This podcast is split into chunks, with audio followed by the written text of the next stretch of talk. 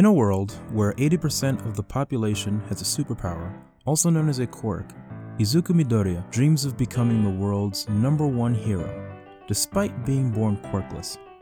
His life is forever changed, however, when he meets the current number one hero, All Might, who takes him on as a successor. Today, we dive into Kohei Horikoshi's superhero series, My Hero Academia. I'm Brandon Kessley, and this is Blerdcraft Nation.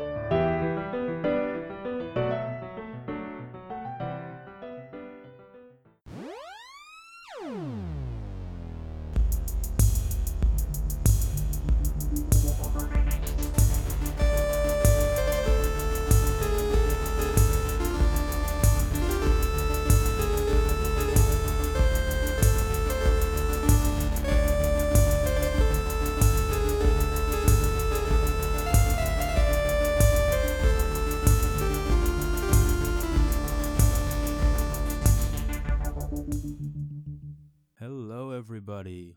This is Brandon Kessley, and I am here with my boy Chris Walker. Hey, hey, hey. And welcome to Blerdcraft Nation, Episode 1 Plus Ultra. Woo! Finally, we got the other two guys out. no, but in all seriousness, we're here today to talk about My Hero Academia. Chris and I are the only ones on the show right now who actually watch it, so we decided Which is a damn run. shame because it is Yes. an international bop. Yes, yes, it is. But we're going to give this one a shot. Yeah. Chris, what are your thoughts on My Hero Academia overall? You did just say it's an international bop.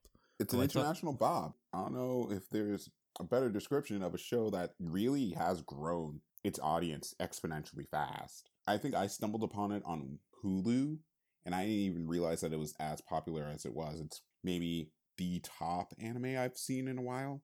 And to note, me and Brandon are mostly caught up on the anime. I don't read the manga. I'm going to guess that Brandon, you don't read the manga as well. I don't read the manga. I want to preserve the surprise whenever something happens on a show. Same. On this show, I tried that out with Naruto and with One Piece and Bleach, and like read the manga. And then when when something happened in the anime, it's like, oh yeah, I already know what's gonna happen. So I just wanted to Yeah. preserve that level of surprise and anticipation.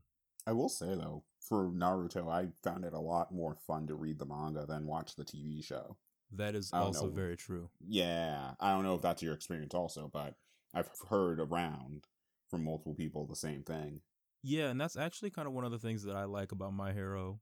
And I think it's something that they're trying to do more with some of the more recent anime. I mean, I've noticed it with My Hero and I've noticed it with Attack on Titan, Oh, where long running manga and, and anime series, when they have a certain level of popularity, they kind of crank out episodes, even if they're deviating from the manga. So, like you saw it with Naruto, Bleach, One Piece, Dragon Ball Z, like one of the huge things where they do all this filler content that never happened in the manga, but they need to keep the show going because they weren't doing seasons like they do in America and other parts of the world. that's true. So they they just kept cranking out an episode because they're just like, we need to put out an episode, even if there's nothing. Yeah, exactly. Content is king, right? the snake's gonna eat its own tail at some point, so why not start it early? That's a fair point. Yeah. But it does also kind of oversaturate the show in like the manga in and of itself is already long running. So having something that's, you know, making it even longer and like stuff that's not related to the direct story, it might be entertaining. Sometimes some of the filler arcs can be more entertaining than the actual plot because they're written That's by different people, but they don't really contribute to the character's overall growth and half the time they're not really referenced again. So it's really inconsequential. That's true. A lot of the Dragon Ball Z arcs, filler arcs, are actually really pointless at the end of the day. Yeah. They're just there to keep the machine going. Yeah. as opposed to My Hero Academia, which has been consistently staying on point with where the manga has been taking it. Yeah, they tend to have this discipline where they carve out which story arcs they want to do, and then they just do the episodes for that, and that comprises the season. But, and like- they pause and then they let it go. Like they didn't do it with Full Metal Alchemist before, and that's why they ended up having to make Brotherhood. The original Full Metal Alchemist it deviated like the midway point from the actual manga, and the manga was nowhere That's near right. complete. Yeah, it was a monthly series, so that Yeah. way, like, so they're trying to make it an anime that comes out week by week. It's a monthly manga. Like they're gonna catch up hella quick. That's true. I think the thing that helps My Hero Academia is the fact that this show is relatively young to when they actually started putting it out. It started in 2014. It was serialized in Shonen Jump Weekly, and then effectively they started the show in 2016. That's true. I think the big thing for them was like the seasons because once they have seasons and they have a stopping point, and they're not just trying to crank out episodes, one, it builds anticipation, but two, it actually maintains the quality of the series. That's actually a good point.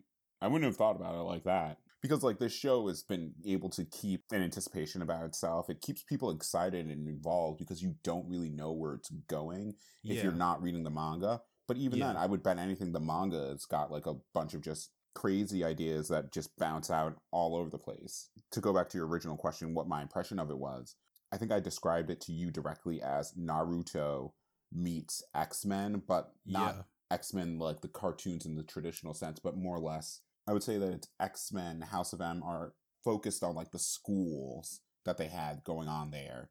Because there Yeah. was an arc involving like the younger X Men characters and how they were split up into two different camps of people that would be peacekeepers and agents of like S.H.I.E.L.D. In Yeah. training in a way. But more to the point, it fits in more into that narrative arc and it's like 80% of the world has quirks, has some sort of superpower.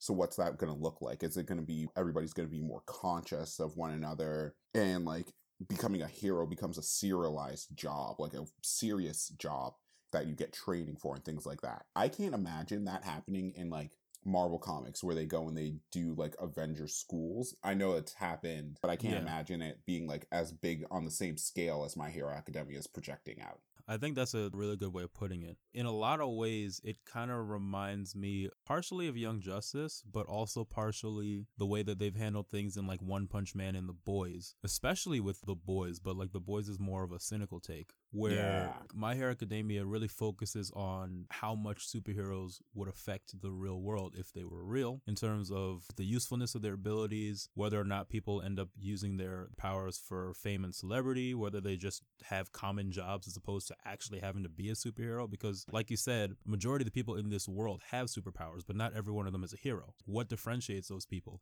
It's not just having a super powerful ability, right? It's also Yeah. the character, and that's something that's very much a, a main theme of the series, where it's not just having the powers, it's how you use it. I mean, there's literally a character in this show whose power is that he shoots a laser from his belly button. Yeah. There's another person that's just invisible. Like those don't seem like superhero powers, but in some capacity they are. Yeah, exactly. I think that this show realistically does what anybody would naturally do. We treat celebrities as a society as like not really better than us, but also as entertainers. And I think this show does that very blatantly with these characters who are fighting to protect people and be national symbols. Yeah, And like I think that they do it very knowingly. absolutely. You can't put forth that agenda and not acknowledge it at all. And like that's the entire like joke. All Might's first arc, he's just like, I don't I don't wanna like die, but like I'm also the national symbol. Like I am the symbol of hope. That is my job. And that acknowledgement is very, very self aware that that's like onus that we put on people in society and in terms of celebrity. That we put this like, you are the symbol of this. You are a light in the darkness. Even if on the level of athleticism, like the way they have like high school AAU and then college and stuff like that is the same way. Oh, that, yeah. Like, if you look, for example, the sports festival arc that they have, where it's literally broadcast, if not nationally, then internationally, and so everyone is watching Yeah. this sports festival from this one high school, but it's just the the biggest superhero high school in the world, and so it's just Yeah. like it becomes this huge sensational deal that's like on TV and everyone's watching it. The villains are watching it, the heroes are watching it, people are watching Oh, it, yeah. and then they're gonna try to speculate and you know give their internships and stuff based on how people do in those festivals and like how well do they manage crises how well does someone rally people together how well do they use their abilities but yeah it comes back to that discussion from earlier about not just someone Yeah. having Well- abilities but also having character right Yeah, yeah, that's a big thing which Yeah. the show deals with. It's like you have these abilities, but do you have the character to be honorable in these times? And like even the villains blatantly are like, we don't like the heroes because they aren't acting with as much honor. They're just celebrities. Like that's Yeah. a big point of the Stain arc. He's just like, I'm doing this because I don't like these heroes. These heroes should not represent all of us. They're awful. Let's talk about the Stain arc for a bit, actually. The catalyst for the Stain arc is, like you said, he doesn't really like these heroes and the celebrity of it all. But it's interesting how he treats them and when he meets someone like Deku versus someone else. Stain respects the hell out of All Might and he says that All Might has this heroic character. And when he sees Deku and he picks apart his brain, he's like, Deku has heroic character. He needs to be protected. But then when he sees someone like Iida and he sees other folks, they're just like, why are you a hero? And they don't give him the answer he likes. He kills them or he tries to Yeah. kill them. He's like this weird ass extremist serial killer, li- Yeah. literally called hero like, killer. are Stain. you worthy? Are you worthy of this, or are you Yeah. just a pretender? And it's like there are serial killers who used to like go around and kill people if they weren't real Christians. Yeah, no, exactly. and I think he's kind of modeled after that. That is, yeah. I think so too. That's a very good Yeah, I can't think of any off the top of my head, but like it feels like he's modeled a little bit after the Halloween movies, the Michael character, because Michael wouldn't kill virgins, but he would kill Ah, any of the kids that were having sex because they weren't acting in a virtuous way. Yeah, I don't think that this is the accurate through line, but this is a through line in and of itself because the heroes that he does kill, they're not giving him a real answer. They're just like, oh, I'm a hero because it's a family business. Sorry, wrong answer. You die now. yeah. It's kind of like that in like Saw almost, but it, Yeah. like, like not Saw in the sense that he rigs up this crazy ass device to make them go through their worst sin. Just that, like, oh yeah, if he doesn't like what you're doing, you're going to feel it. Exactly. The Stain arc, well, one, it is one of the most important arcs in the series thus far, and probably will remain that way because it's just had so many repercussions throughout the remaining arcs and everything that's happened in the series so far. But Yeah. it's also one of my favorites. It's my number two out of my top three, which is probably funny given its importance and you know just how much it takes for the characters to really come together and take him down. It takes Deku, Iida, and Todoroki, and even then they just barely take him down. Guy I who's- think yeah. that this is also maybe the most important arc that we've Yeah. had so far. Because Deku chooses his hero name to be Deku in this arc. It Yeah. goes in and puts like a seismic shift into everybody's attitudes going forward Yeah. about how they're going to be as heroes. And Yeah. like some characters come into this resolution a little later. For the most part, like the major characters start that shift at this point. it becomes a big point in their journey and you know if someone else decides to do something that might be rash or might go against the rules and then you have someone like Froppy when you have someone like her later questioning whether or not people should be disregarding the rules she's like what differentiates you from the villains? I thought we were heroes because we followed the rules and we had these principles. We maintain the structure and we're trying to protect people and protect Yeah. these principles and these values and these virtues. For a shonen series very very deep well written well paced i feel He's not trying to go super out there with the plot and the world building and the world in and of itself. I, concur with that. I- I yeah, yeah, Actually, really like how it's paced. yeah, Also, yeah, and he, like a, the in between like fights and the in between big missions. yeah, like it doesn't feel like anything's really dragging and they they make it so that every episode is worth watching yeah, absolutely. Even like the little fun downtime bits. like, Yes. like it's entertaining to watch. Like you know, you, there are several episodes where they're not doing really any fighting, but it's still entertaining to watch. oh yeah. But i think that's also the fact that you have characters like minoru who's just like a little perv. Master roshi's grandson there. He- Probably. he, learned it somewhere. He, learned, it some- somewhere. He learned it somewhere. yeah but you also have characters like shoto and you have to like you realize the burden of like expectation that's on his life. And honestly like going into like his psyche it's like very interesting because Yeah, here's this guy who has both quirks of his parents and his father just is pushing him to be him essentially. And he's like no i openly reject this. I want to be a hero. I want to help people. But like you are a disgusting being and then you have yuga who's just a guy with a belly button laser but like he even recognizes his power is pointless but like to a certain degree it is not unuseful. Yeah, you did touch on something just now, which is kind of one of the major themes of the series, but about legacy. About legacy, where- where like Todoroki's father is the number two hero in the world, and Deku's mentor and the one who passes on his power to him is All Might, who is the number one hero and basically the Superman of this world. And so like, and so like everyone living up, trying to live up to those, um, to those legacies, and really trying to, but also trying to come into their own and define themselves as a hero and as a person. yeah but also surpass them because Yes. bakugo Bakugo as well. blatantly is like i'm going to be the best hero around Yeah. even though he let's be honest looks like a villain not just his abilities but his attitude and his like very like i don't give a shitness makes you think he's going to become a villain one day yeah. he probably won't honestly Oh no! He, oh no! He won't. That was literally a, plot because the Yeah. villain, yeah, because the, the League of Villains literally kidnaps him because they're like, oh yeah, who do we think could be turned, and then we can use them against All Might, and then they kidnap him, and he just looks And at he's them. He looks like, at them. He, he's just he's like, you idiots! I'm not Sasuke. I'm Vegeta. yeah come on come on i'm just angry he's like, I'm I angry, but I'm still right gonna be a hero and do the right thing. yeah come on now i know what the right thing is come you guys you guys don't worry I'm not gonna fight you. I'm just gonna beat you up. Yeah, but it, it like he's highly you know he's highly competitive, impulsive, angry to the point of like you know threatening violence and stuff like that. And he's not someone who really brings calm to a situation, but he is I absolutely mean, he's Vegeta absolutely in a nutshell. yeah, but he's absolutely dedicated to doing the right thing and to protecting the innocent and people who need protection. He's just not he's Mhm. just not an inspirational figure. So I, the way I see him going, he's probably going to end up the way Endeavor is. And and for those who don't know, Endeavor is Todoroki's father. Oh man, you know what I just realized? What? If Bakugo is Vegeta, that makes Deku Goku. And like, I don't know if I'm ready for a world where I have a more self aware and intelligent Goku, but I guess that's the one we live in right now, you know? I wouldn't say that Deku is Goku. I would say that All Might might be Goku. All Might might be the smarter Goku. Deku's more of a Gohan, and like a Gohan if Gohan actually continued on the trajectory after the Cell Saga. Yeah, which like, is honestly yeah. one of the great tragedies of Dragon Ball Z. Yes, That we don't see a full powered like Yeah. Gohan ever. But yeah, I, I see him more as a Gohan because like Deku has like the super strength and everything of All Might, and you know, for all intents and purposes, most of the time when you have a character that has super strength, they don't really think through things. Deku is analytical as fuck. Yeah. He is a super analytical character, which you don't see with the character that has that kind of ability usually in a lot of other superhero media. But this is an anime, so you kind of get that. You get to have that mixture. I mean, you're either Wolverine or you're Cyclops. You're either deeply analytical and you can break down and you have leadership qualities, or you're Killing Machine who occasionally goes on berserker rages. But like you get the job done at the end of the day. yeah, And honestly, Deku was my favorite character on this show. Like it goes Deku and Todoroki. interesting. But yeah, but I really appreciate Deku just because because of how analytical he is and how focused he can be at times. But also, it's like seeing an ultimate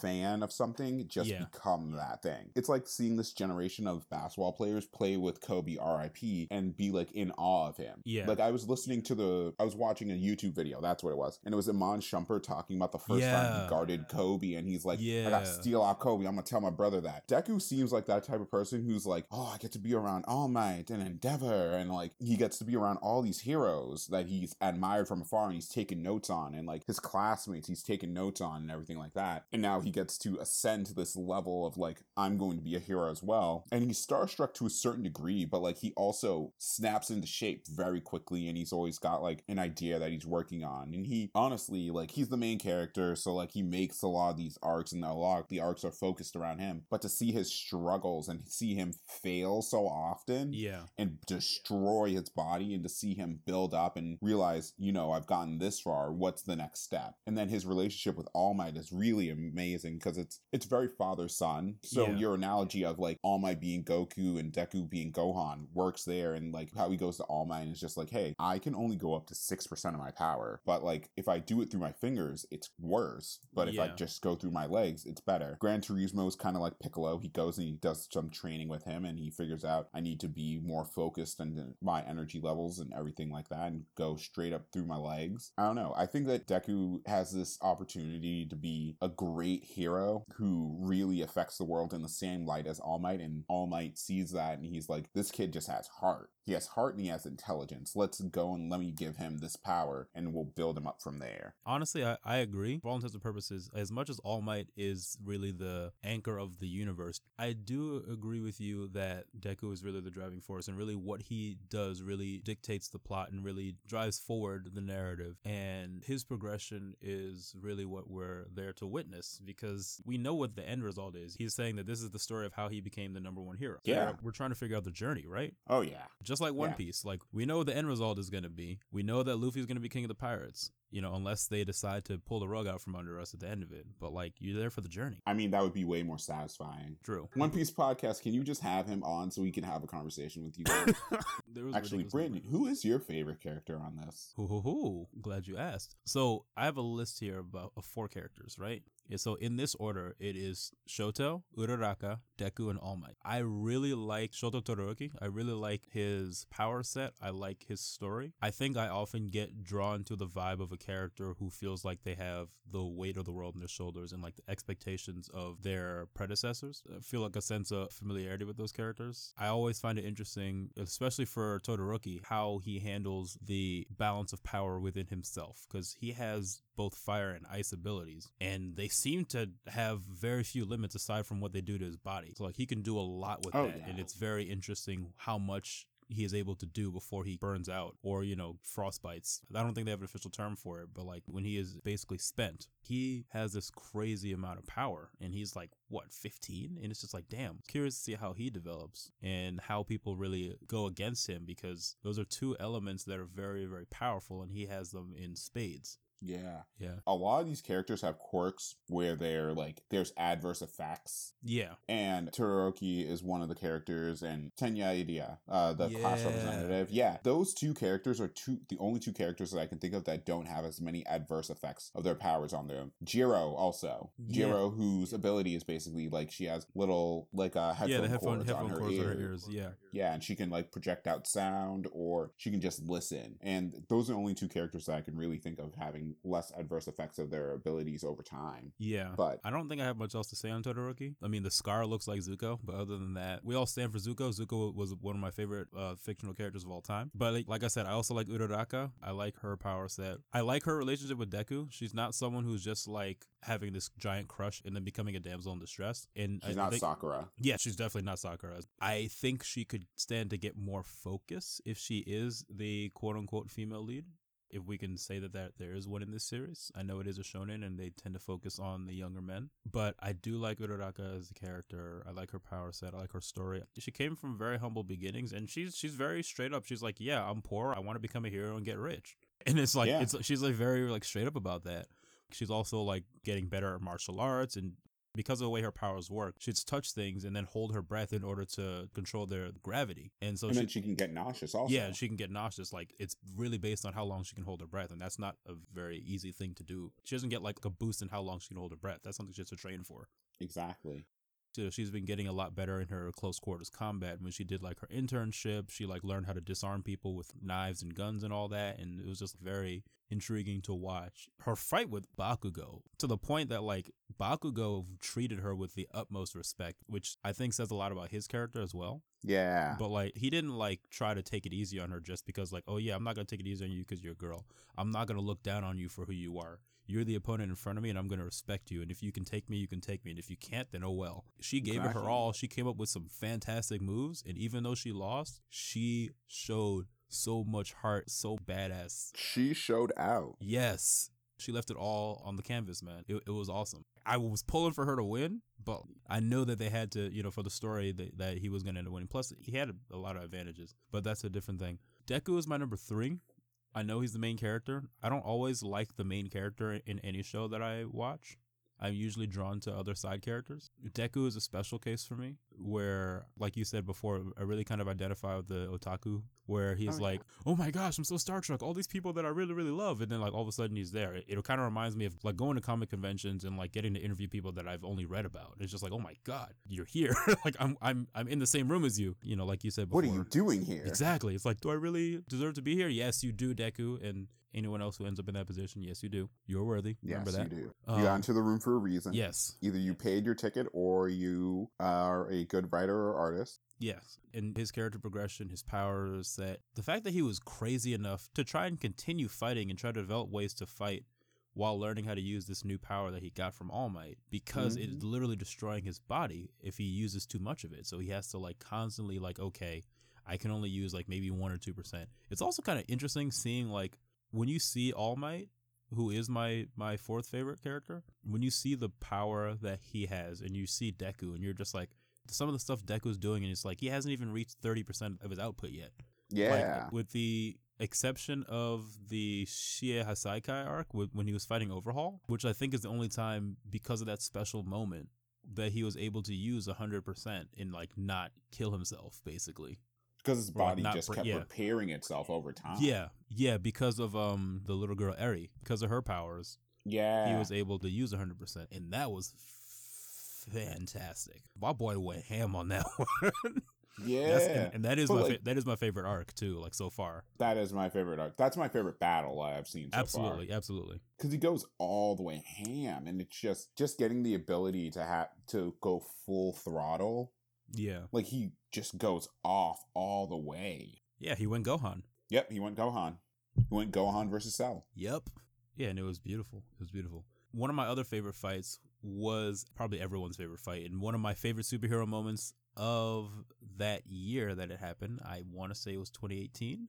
But when All Might fought All for One and he did the United States of Smash, that's fight's actually my favorite. The overhaul one is my second favorite. That United States of Smash moment was fucking awesome. Yes. And like the fact that he even even showed how much he had learned from training Deku, and like the fact that he used one of Deku's ideas to win that fight was very cool to see. Like the influence that Deku had even on the top hero. Yeah. On his own well, that's like the thing. Like Deku is just so well studied in all these heroes. He's probably like developed some ideas on how to strategize for them Absolutely. and how to strategize against them um, to a certain degree. But it's going to be really impressive to see like where that goes from there for him. It always just looks like he has like a lot of wind power, but like in actuality, he's just using a lot of power focused into different parts of his body. Yeah.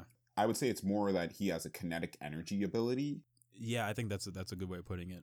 him and All Might have the hardest to describe power because like all for one, one for all, yes, Yeah. one for all.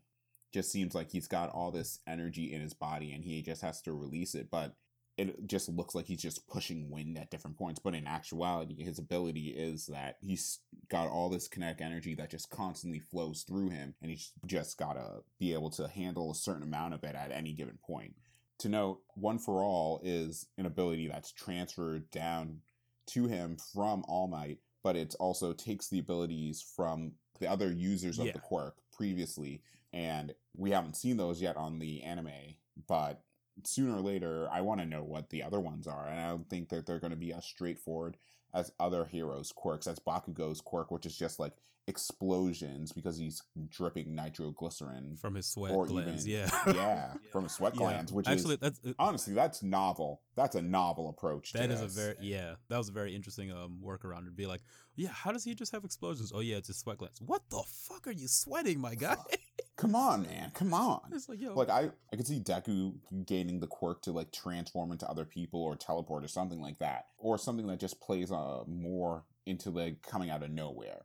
I don't know what's going to be next, but I'm completely interested in seeing what happens for him yeah, going forward, quirk development wise, because we already get so much character development on this show as it is. yeah, Like no character is the same person that they were when the show originally started, and that's maybe the biggest sticking point of watching this show. A lot of their arcs are basically a lot of character development that you wouldn't normally get in a lot of other shows. yeah. The fact that even if they have a show that has a main character, they handle an ensemble cast extremely well, like you're saying. In some ways, they're juggling it better than Young Justice does, but like My Yeah, Hero Academia but does it easier. really well. That's true. Lemillion, yes, the, that's the it. million, I can never remember. that guy, man. Yeah. Great, great power set, great energy. Just a fun, very fun character, very interesting character. just very interesting personality also like Yes. he just wants to be the best and he wants to be a real hero and like he just is so bubbly and a, it's not even weird it's just that he's just he's got one of those personalities that some people would think is fake and others would just like recognize oh this is just really who he is Yeah, yeah, he's like chris traeger on parks and rec where yeah, he's just constantly positive and you don't know how this was all working but it just is. And even then like he also he had the quirk of permeation. He could become intangible but like he has enhanced strength. Like he's incredibly strong incredibly fast and very durable. Yeah. and he's like an amazing fighter. Even when he lost his powers, he was still fighting. He was still fighting Overhaul, and Overhaul's just like, oh, he's like, oh, this is actually you. Oh shit, okay. oh shit oh i did not see this coming Yeah, he I, did- I thought you guys were all relying on those quirks no no no sir i train Yeah. i hit the gym Togata was a character like you were saying before, like similar to um, Uraraka, who has to hold his breath in order to use his power, which is which is very, which is very interesting to me. Like like they, they both have the same issue where like if he's not holding his breath, he can't use his power. But he's basically Shadow Cat, but a guy. I guess Yep. like I guess you could say he's like Vision or Martian Manhunter. I would say Shadowcat though. Yeah, Because, it- like- yeah, he's he's probably closer to Shadowcat. Yeah.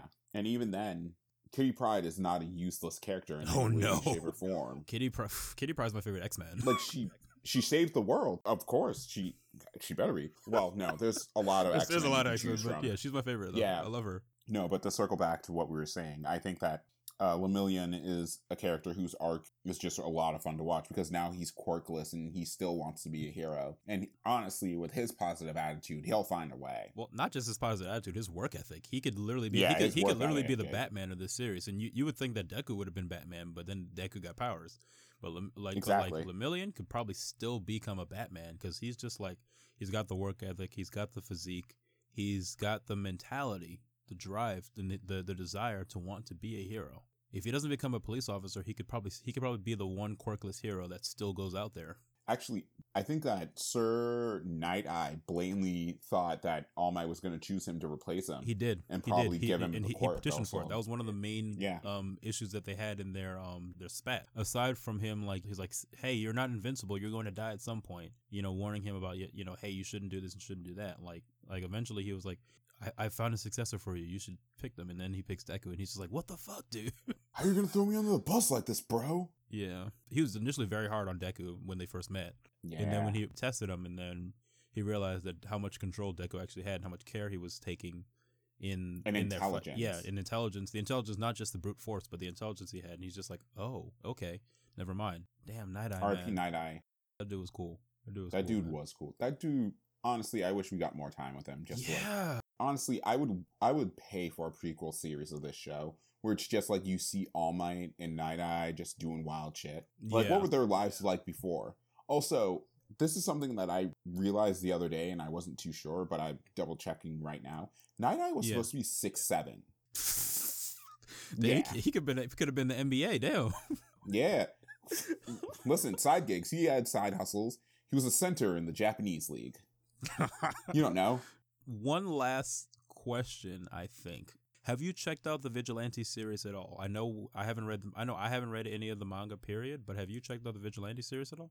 I, I think it's a prequel to the I- show. Oh, wait, yes, I did know it existed, but I've seen a lot of articles about the through lines between that series and the current timeline of My Hero right Yeah. now. I just haven't read it. Yeah. I, I can't make a better excuse than, about that. Have you? I have not. So like. I'm interested in it. Well, It at would- least they're consistent. yeah, they're very consistent. It would be great if they're thinking of doing a spin-off show in the off season and then alternate seasons between them. I think they should do that. Oh, I think that, they should. I think they should do that be the move. I think if they started with like season five uh, of My Hero and then they go to Vigilante season one and then season six, if they alternated it, they could do that. That would be awesome. That would I don't know if they have the capacity for it, but I mean, they probably have the content at least. yeah, make the Crunchyroll memberships worth it. You know? Yeah, Yeah. yeah.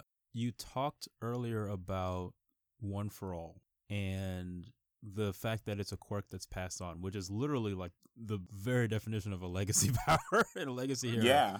how interested would you be in learning more about the previous users of One for All? Because we know All Might got it from his mentor. Um, and it's kind of like an avatar thing where like, That's actually the exact analogy I was gonna Yeah, bring forward. because because like, like wha- the show Avatar, when they would go back and like bring up the past avatars, that was interesting. yeah, And like to a certain degree, it didn't distract from the plot line. So I'm interested, and I just need it not to distract from the plot line at hand that we have. yeah, Like as long as it adds to it, then I'm good. that's true. So it'd be super interesting to see like who these past users are and Yeah. if they were heroes or villains or not, I would hope, and just yeah. like to see how they got it passed down to them. Yeah, I would hope they were all heroes because if a villain had that ability, that would be ridiculous. I mean, granted, it would probably still be them using it in a similar fashion to All Might, but the amount of destruction that they could do. That's true. But then again, Tokoyami. Tokoyami, Tokoyami, yeah, Yes, Tokoyami. He like he looks like he could be a villain he with that dark shadow power. Yeah, but then you're also like, well, no, he has integrity and he's a great hero. His ability, honestly, is very impressive. When they fought Moonfish, he goes off Yeah, when they're out at that camp. yeah, when they're on the camp thing, yeah. Yeah. Any final thoughts on the series? Honestly, it's one of my favorite TV shows right now. And Yeah. I always feel bad when I miss episodes, but I like to watch TV in bulk. So I know what I'm doing tonight because I'm behind by a couple episodes. But I look forward to every episode and it's a lot of fun. And I hope that we keep getting a lot of Deku Plus Ultra. My final thoughts on the series, not very drastic. It is very blatantly the only anime that I am consistently watching. Recently watched Castlevania. It is pretty lit, but it's also very dark. I watched two episodes and I was like, I can see why people like this. Yeah, if if you like the underworld movies, then you'll enjoy. And if you like Helsing and stuff like that, you'll appreciate Castlevania as, a, as a series. My Hero Academia is one of probably the most fun series that I've gotten into in a while. It's something that I think is very well produced, very well written. Characters are engaging, and you can really pick any character and and like them. And you know, they might not always get the amount of screen time that you would like, but you can always see them progress. And you learn new things about them that are really fun. You know, you learn about certain characters like they have musical ability, like we talked about Jiro before, or you know, Yeah. or or Bakugo learning how to play the fucking drums. Well, his parents are like are rockers, aren't they? They're supposed to be musicians. I remember there's an episode where All Might goes to his house yeah, I and like talks with his parents. I think it's the episode where they're like trying to tell people, "Hey, we're moving the school to dorms because yeah, you know yeah, your Yeah, superpowered kids are kind of in danger out in the open yeah. because they keep fighting villains, and like we can't stop that. But you know what? We can try and protect you." Yeah. Yeah, no, that make, that makes sense. But yeah, but you know, one of my favorite series probably is a top 10 for me. I wouldn't say top 5 anime, but top 10 anime for me. It may end up top 10 top 5 by the end of its run, Oh yeah, but yeah, this is one of my favorite series and I'm very excited to see how things go. I'm very excited to see how, how this season ends and really hope that they do the Vigilantes as a as its own spin-off anime, but keep the season format where they're not trying to just put out content because I think it really works and it just maintains the quality of the series. I think that this show very much is very balanced and it has a direction that it really wants to go to. And I think it has Yeah. an end game in mind. And I'm very invested in seeing what that end game is because I have a couple of ideas where it's just like we're going to get a final season of them as heroes out in the field and like having to deal with Stain again. But like, I don't know. Yeah. But I'm invested enough to find out. That's a really nice feeling with a television show. Yeah. Like I don't have that feeling with like the Arrowverse shows. Like Flash doesn't do it for me, but this show does. It's like it's very nice to have a superhero show that makes you invest in it. Yeah, the last time I got that was Young Justice. I like The Boys, and I like you know Watchmen and One Punch Man and the Avengers, Earth's Mightiest Heroes, uh, the X Men show, and all that. But like, it's hard to really have a, a series where you're really invested in just the overall where everything's going. You've usually invested in certain characters. I, I think it's like the el- idea of serialized arcs, yeah, and they're will- so willing to shift out villains throughout an entire season because the arcs are shifting. yeah. Any hot takes today? Hot take city. You know what? I have one hot take, and it's based off the article that I wrote the other day. Okay. And it's something that I mentioned in the article about the X Men and about how Dawn of X is this great resurgence of the X Men. And I mentioned towards the end that I think that there's going to be a arc and something that that is clearly like on the agenda is possibly like another X Men versus Avengers. And I think that that would be a terrible idea I think so too. there's a teen cable series coming out soon actually that's another part of my hot take i think that teen cable is maybe the best version of cable that we have so far but i feel bad that we don't get to see cable full-fledged with his, all his powers i feel like that's a waste of comic book Yeah. but I think that X Men versus Avengers Part 2 would be a waste, not because it wouldn't be interesting, but I think that the issue inherently is is that we've already done that so many times in so many different ways. Like Yeah. you have to get very novel with your approach. yeah. Like you guys got you got to get really novel with it. If it's a novel approach and like they go for it, then it works. I don't know. I think it's going to be very interesting. okay. I think it's going to pop. but yeah, for me, it's not much of a surprise, but Clone Wars is back, and the Bad Batch, the, and the Bad Batch just proved one how much Star Wars really needed this series to finish its run. And also just to remind people that, that the prequel era had a lot of good stories, even if the movies themselves weren't all that great. The prequel era gave Star Wars basically the meat of its lore. The Clone Wars That's really the. Clone Wars really shows that and having this project that George Lucas created and put Dave Filoni in charge of, having it come back to finish out its run really vindicates George Lucas in the light of all the stuff that's happened with the sequel trilogy and the Disney era of Star Wars. That's actually a fair point. That's it. That's my hot take. Yeah. No, the prequel movies are trash. yeah. honestly. But like the prequel TV show, which basically is just Clone Wars, honestly, is Rebels right before the original? Yeah. That's Rebels is right before Rogue One Yeah. Oh. Oh wow. because it starts five years out. True. starts five I would out. like to note I do not count Rogue One as a prequel movie in the same sense as I do episodes one through three because Jar Jar Binks. But um, yeah, as useful as Jar Jar Binks is in Clone Wars at times, which is just the redemption of a bad idea, it's still Yeah. Jar Jar Binks. Yeah. All right, Chris. Yeah. Well, thank you so much for the for this episode. It's great to finally be able to talk about my hero. I'm sure we'll be able to talk about it again. Oh yeah, we're gonna sneak it into a couple of different episodes. Pro- probably. All right. Thanks again, Chris. All right, for sure, man. And you can find me at CWLKR20 on Twitter and Instagram. And Brandon, where can the people find you, my man? On Twitter, you can find me at BCKESSO and on Instagram at LD Chocolate. All right. And from us, Excelsior. Excelsior plus Ultra. Plus Ultra. Go beyond. From the Nerdcraft Nation. Have a good night, y'all. Deuces.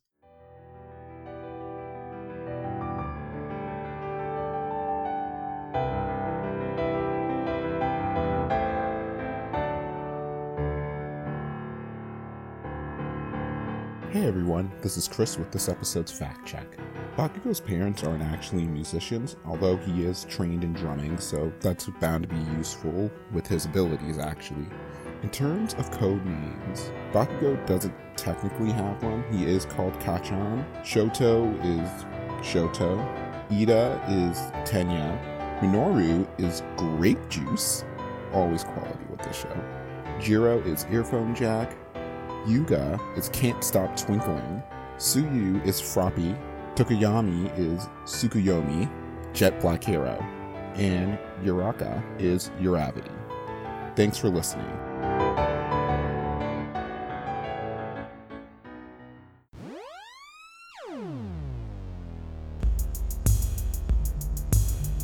And that's our show. Nerdcraft Nation is a partner of the Pub Square and is hosted by Austin Hall, Jose Lopez, Brandon Kessley, and Chris Walker. Our theme music was composed by Daniel Ferris. If you would like to keep up with the show, please follow us on Twitter and Instagram at Nerdcraft Nation, like us on Facebook, or subscribe on your podcast app of choice. Be sure to leave a review if you can. If you would like to send us a voice message, please check our show notes for a link to our voicemail inbox.